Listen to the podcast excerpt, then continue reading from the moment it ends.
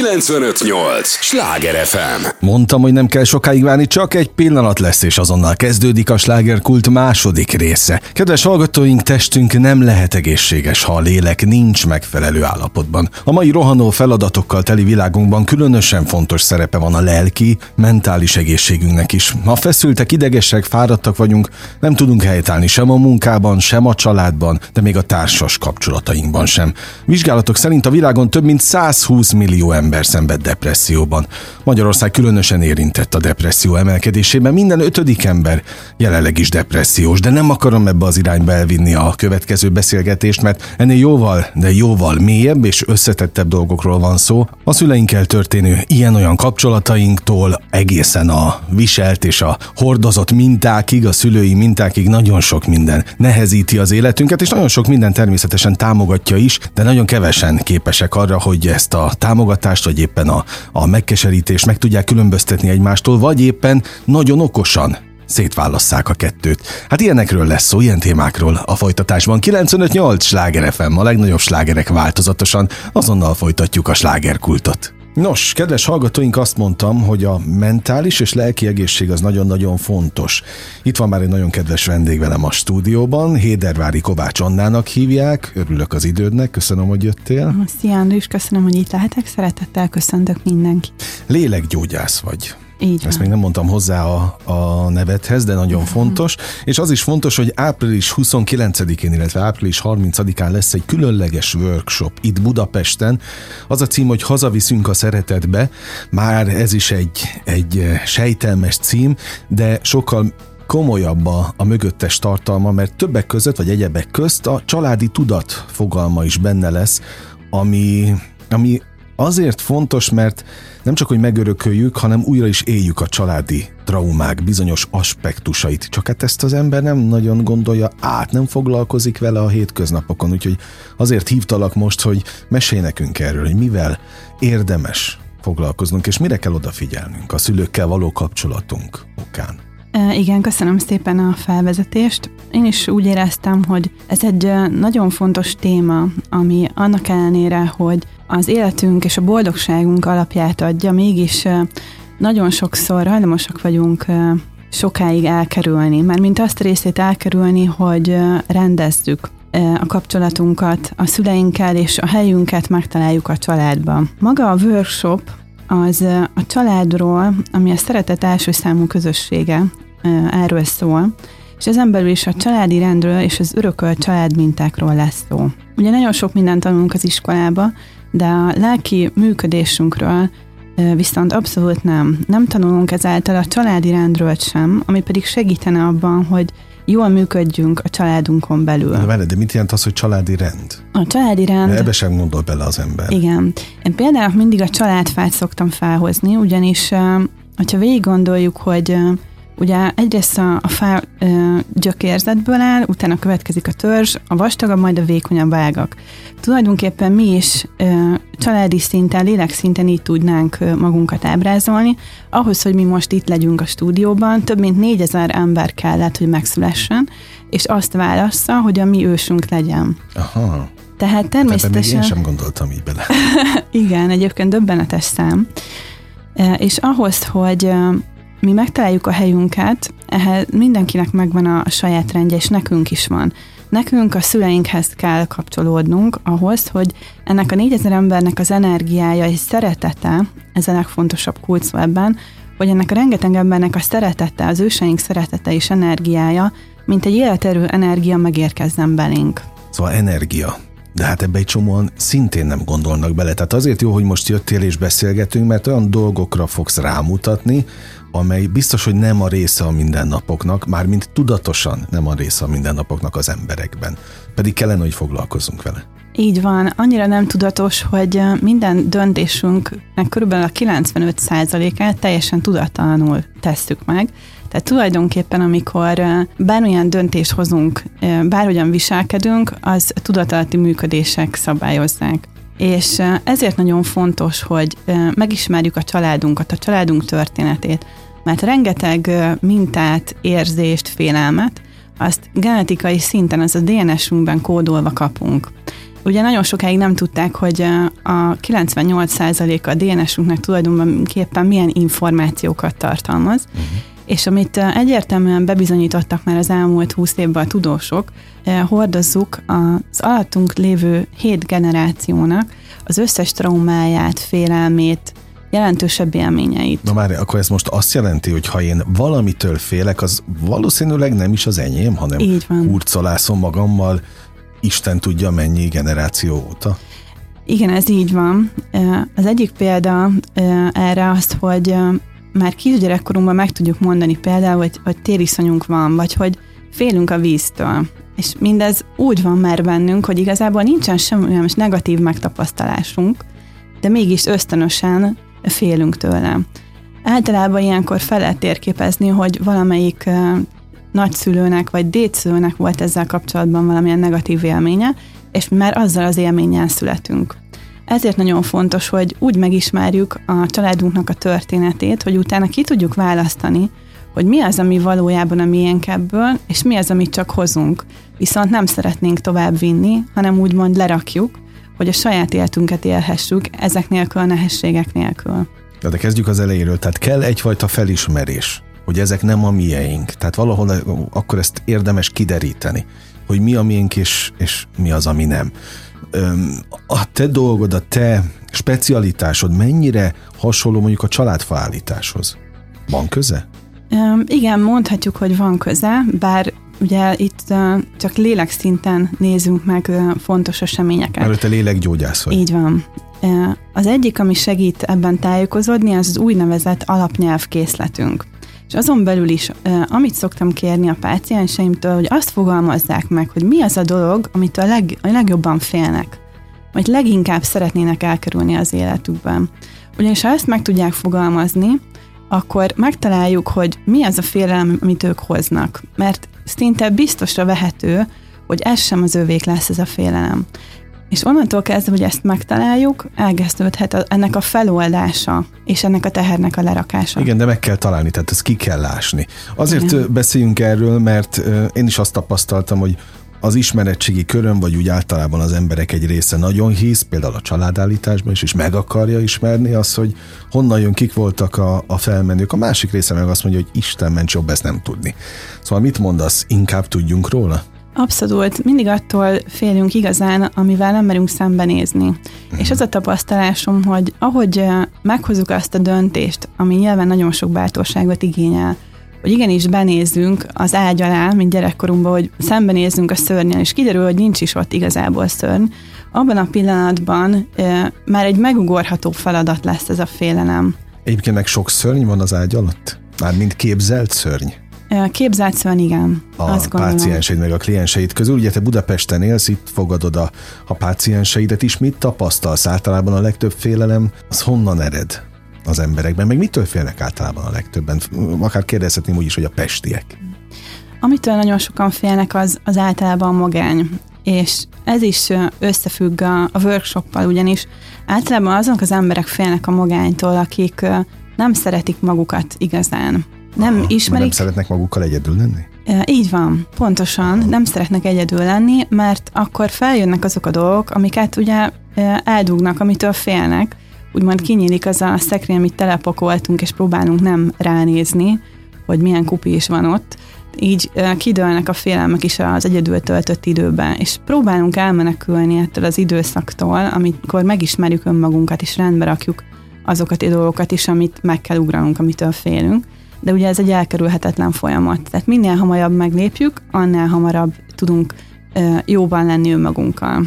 A másik gyökere ennek a jobban lenni önmagunkkal és az életenergiát áramoltatni, ugye az pont ez a, ez a szülői vonal, hogy becsatlakozzunk a családunkba.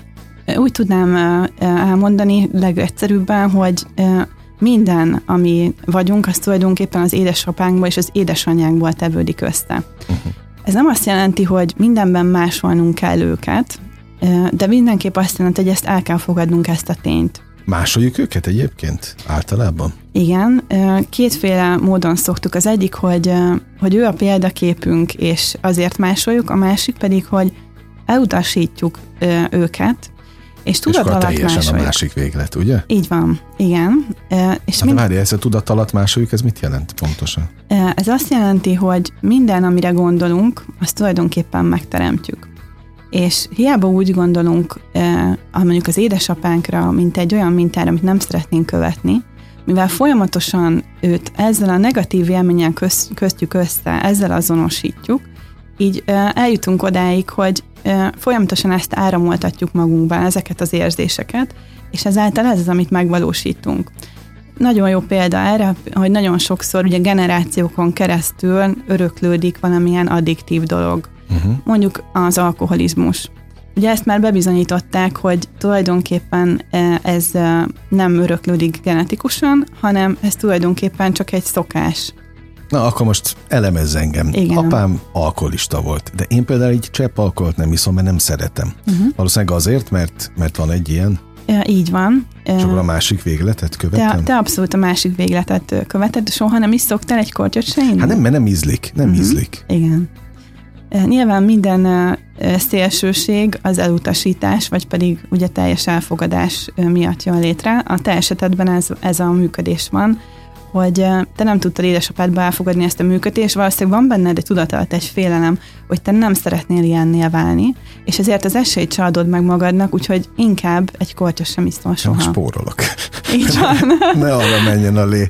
Jó, természetesen most visszaterelem a beszélgetést egy, egy nagyon komoly mederbe, mert hát az is nagyon komoly, amiről beszélünk. kilencvenöt nyolc Sláger ef em, a legnagyobb slágerek változatosan. Ez továbbra is a Slágerkult, Hédervári Kovács Annával, lélekgyógyásszal beszélgetek, akinek április huszonkilencedikén, illetve április harmincadikán egy kétnapos workshopja lesz itt Budapesten. Az a cím, hogy hazaviszünk a szeretetbe. A, a címe nagyon szép és nemes egyébként, de rendkívül komoly a, a, a tartalma ennek a workshopnak, hiszen ezt majd mondd el, hogy miért pont hazaviszünk a szeretetbe, mert azért nem csak a család tudatról és a szülőkkel való kapcsolatról szól. Én most ezt a kettőt választottam ki, mert azt gondolom, hogy erről a témáról beszélni kell. Sokan nem mernek, vagy nem akarnak valami miatt, talán félnek a tükörtől, vagy nem tudom mitől, te majd elmondod, de, de azért ez egy összetettebb workshop lesz.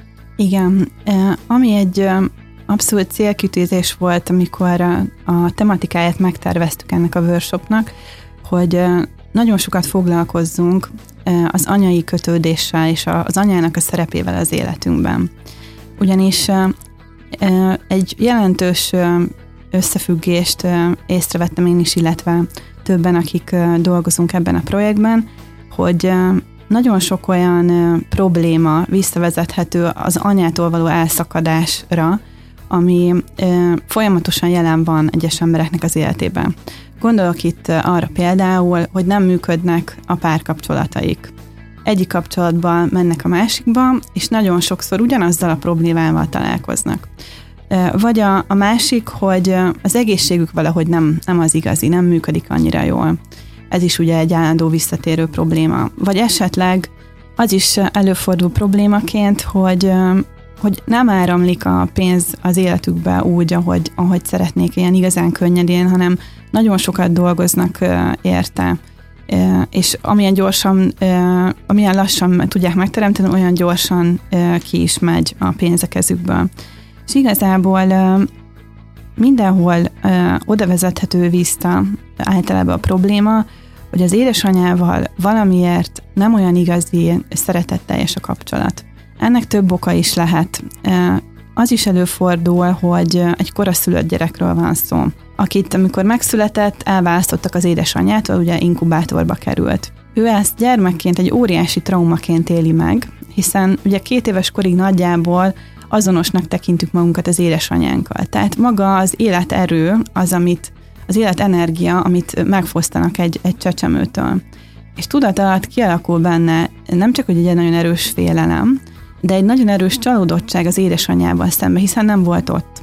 És hiába az édesanyjáról nem tehetett, hiszen ő nagyon szeretett volna együtt lenni a gyermekével, de ugye nem tudott hozzá kapcsolódni. Ennek ellenére ez a düh és harag és a távolság érzése az, az végig kíséri az, az egész életét, akár ennek a páciensnek és az édesanyjának. És ilyenkor nagyon fontos, hogy ezt felismerjük és szembesítjük vele, hogy valójában az egész gyerekkora nagyon szépen telt. az édesanyja ott volt mellettem.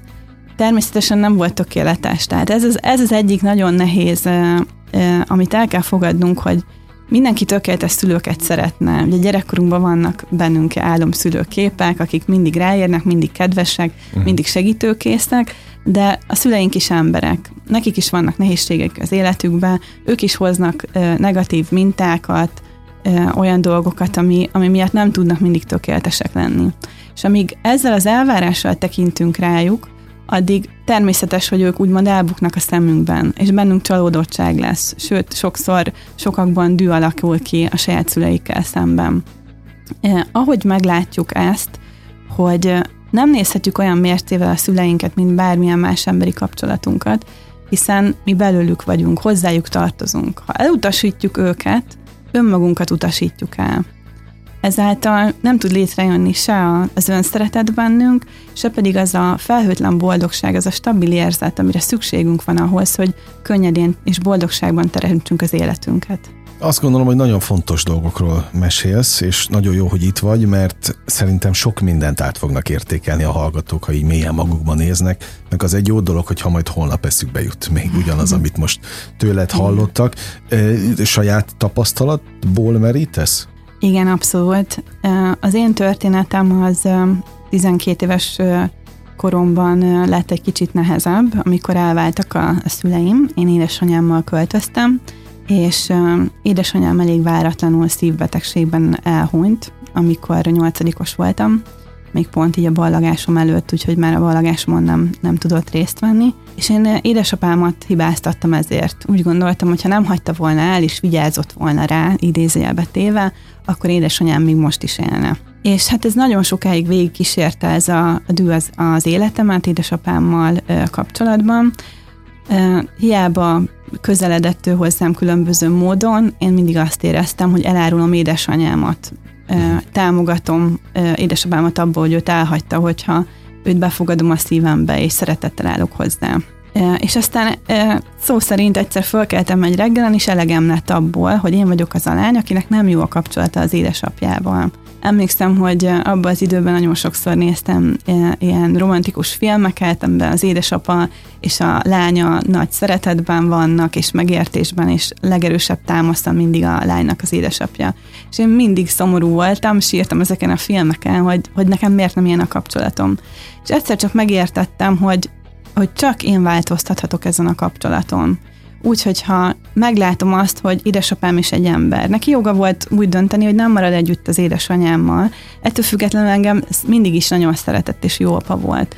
És ahogy végbe ment bennem ez a folyamat, és újra szeretettel tudtam felé állni, akkor úgy tudnám mondani, minthogyha megjelent volna egy folyamatos, ilyen nagyon kedves, meleg kéz a hátam mögött, ami folyamatosan tart és biztonságot ad. Tehát ez azóta, amióta képes voltál megbocsátani neki? Igen. De egyébként te kivel maradtál? Utána. Én anyukámmal, és utána, amikor meghalt, akkor édesapámhoz költöztem uh-huh. vissza. Csak úgy éltetek együtt, hogy tulajdonképpen nem így van. Bocsátottál meg. Én kollégiumba mentem, hogy távolabb legyünk egymástól, és akkor utána pedig, ahogy lehetett, igazából elköltöztem. És mondhatni, hogy, hogy egyáltalán nem volt semmilyen kapcsolat köztünk. Néha így szegény megjelent, és akkor próbált kialakítani valami kapcsolatot, de borzasztó elutasító voltam, tehát nem volt esélye egyáltalán. Mm. És hát szerencsére ez most már a múlt, és azt tudom mondani, hogy jó pár évvel már olyan a viszonyunk, hogy talán ő az egyik legnagyobb bizalmasom. Kiderült, hogy nagyon jó fejapukám van. Csak úgy, ezt nem tudtad? Nem, fogalmam Aha. sem volt, nem ő volt a a kőszívű ember az életemben, és kiderült, hogy egyáltalán nem, sőt a, a lelkivilágomnak a nagy részét, amiért nagyon hálás vagyok, az pont, hogy tőle örököltem, nem is az édesanyámtól. Uh-huh. Ezekről mind nem tudtam, mert ugye a datos kislány hozzáállásával teljesen elszaperáltam magamat az édesapámtól. Nagyon örülök, hogy ezt elmesélted, mert azt gondolom, hogy mindig ezeknek a workshopoknak az a nagy kérdés, hogy mennyire hiteles az, aki tartja, és mennyire tud tényleg hatékonyan segíteni azoknak, akik hozzáfordulnak, de hát ki más tudna hatékonyan segíteni, mint az, aki megélte, meg átélte azt, azt amiről beszél. Egyébként klasszisokkal minőségibb az életed azóta? Hogy ezeket rendbe tetted? Nem csak az édesapámmal való kapcsolat, ami változott, hanem Egyrészt valahogy magabiztosabb lettem, és ami megfigyelhető mindig akkor, hogyha az apa energiát beengedjük az életünkbe, hogy valahogy a karrier és a munkaterén is itt sokkal jobban működnek a dolgaim, sokkal sikeresebb lettem, ha mondhatom így, és, és az anyagi áramlás is sokkal stabilabb lett és könnyedebb az életembe. Jobban működnek a párkapcsolataim. Ugye amikor az édesapánkat elutasítjuk, akkor van bennünk egy harag az összes férfi iránt, és ezt belevisszük a párkapcsolatba. De ezt nem tudtad még akkor? Nem, fogalmam sem volt. Aha. És a, igazából ugyanazokat a mondatokat ismételtem a párjaimmal kapcsolatban, hogyha meg kellett fogalmaznom egy problémát, amit tulajdonképpen az édesapám iránt éreztem ezt, hogy, hogy nem számíthatok rá, lehet, hogy el fog hagyni, és hogy azt éreztem, hogy nem szeretnek eléggé, nem bízhatok bennük. Valójában ők erre nem adtak alapot, és utólag ezt teljesen tisztán láttam, hogy nem egy tiszta lappal érkeztem ebbe a kapcsolatba, hanem hoztam a saját kis sérelmeid a gyermekkoromból, hiszen nem az édesapámmal oldottam meg ezeket a problémákat, így átültettem a párkapcsolatomba. Na hát azt gondolom, hogy lesz mivel hozzád fordulni azoknak, akiket most megérintett a, a te történeted, mert, mert nagyon sok elakadás aztán kivirágoztatja az ember életét, ahogy most hallgattalak, vagy próbáltam a mozaikokat összerakni, és uh, talán úgy kell ez a képzés, mint egy falat kenyér a mai nem könnyű világban, ilyen szempontból, meg hát az is kell hozzá persze, hogy az ember bátor legyen. Mennyire kell bátornak lenni annak, aki elmegy hozzád?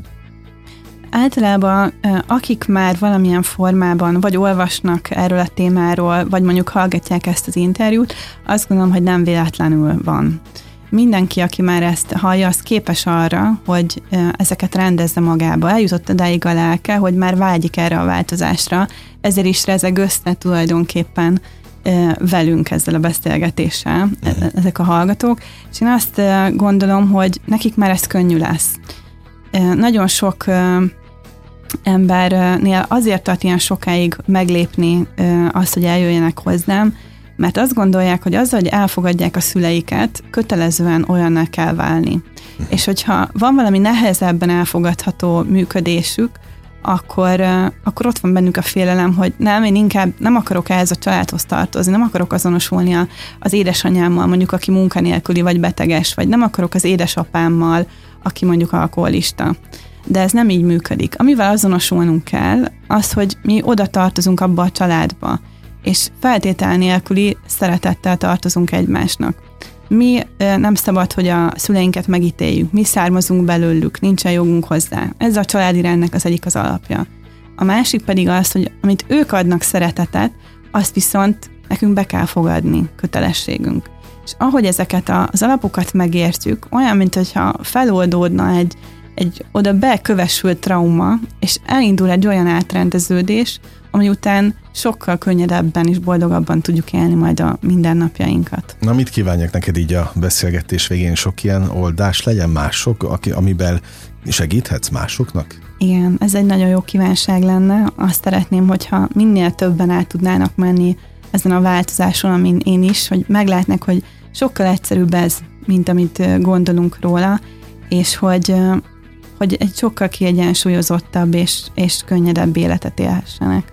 Csak ne féljenek tőle. Így van. Örülök, hogy itt voltál, köszönöm az idődet, legyenek sokan a workshopon. Kedves hallgatóink, Hédervári Kovács Anna lélekgyógyásszal beszélgettem. Ne felejtjék, április huszonkilencedikén és április harmincadikán két napos workshop itt a tizenharmadik kerületben Budapesten, de minden egyéb információt megtalálnak Anna különböző oldalain, a közösség oldalán, illetve a weboldalán, keressék őt. kilencvenöt egész nyolc Sláger ef em, a legnagyobb slágerek változatosan. Ez volt a Slágerkult mára, ami bezárja a kapuit, de ne felejtjék, holnap ugyanebben az időpontban ugyanitt újra kinyitjuk. Élményekkel és értékekkel teli perceket, órákat kívánok az elkövetkezendő időszakra is. Köszönöm az idejüket, ez a legfontosabb, amit adhatnak. Az elmúlt mintegy egy órában Sándor Andrást hallották. Vigyázzanak magukra. kilencvenöt egész nyolc Sláger ef em.